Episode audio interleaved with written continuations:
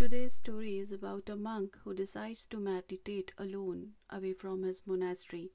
He takes his boat out to the middle of the lake, moors it there, closes his eyes, and begins his meditation. After a few hours of undisturbed silence, he suddenly felt that the bump of another boat had collided with his own. With his eyes still closed in meditation, he senses his anger rising, and by the time he opens his eyes, he is ready to scream at the boatman who dared disturb his meditation. But when he opens his eyes, he saw that there is no one.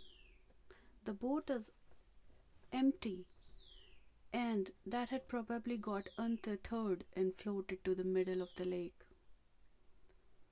At that moment, the monk realized that the anger is within him. It merely needs the bump of an external object to provoke it out of him.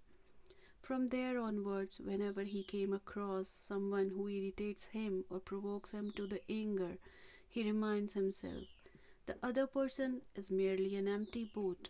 The anger is within me.